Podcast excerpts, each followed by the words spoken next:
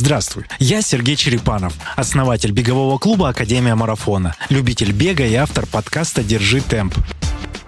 Это подкаст о любительском беге и любителях бегать. От слова «любить». В нем я общаюсь со спортсменами клуба или приглашенными гостями, известными в беговом сообществе. Подкаст заряжает на то, чтобы встать с того самого дивана и выйти на пробежку. В историях обычных любителей бега каждый может найти себя. И наши разговоры в наушниках станут источником мотивации, полезной информации, вдохновением на новый опыт. Ну и, конечно, это отличное сопровождение одиночных пробежек, поездок в офис или мытья посуды. Как будто все это делаешь в компании друзей. Ищи подкаст «Держи темп» на любой подкаст-платформе, включай понравившийся эпизод и услышимся на пробежке.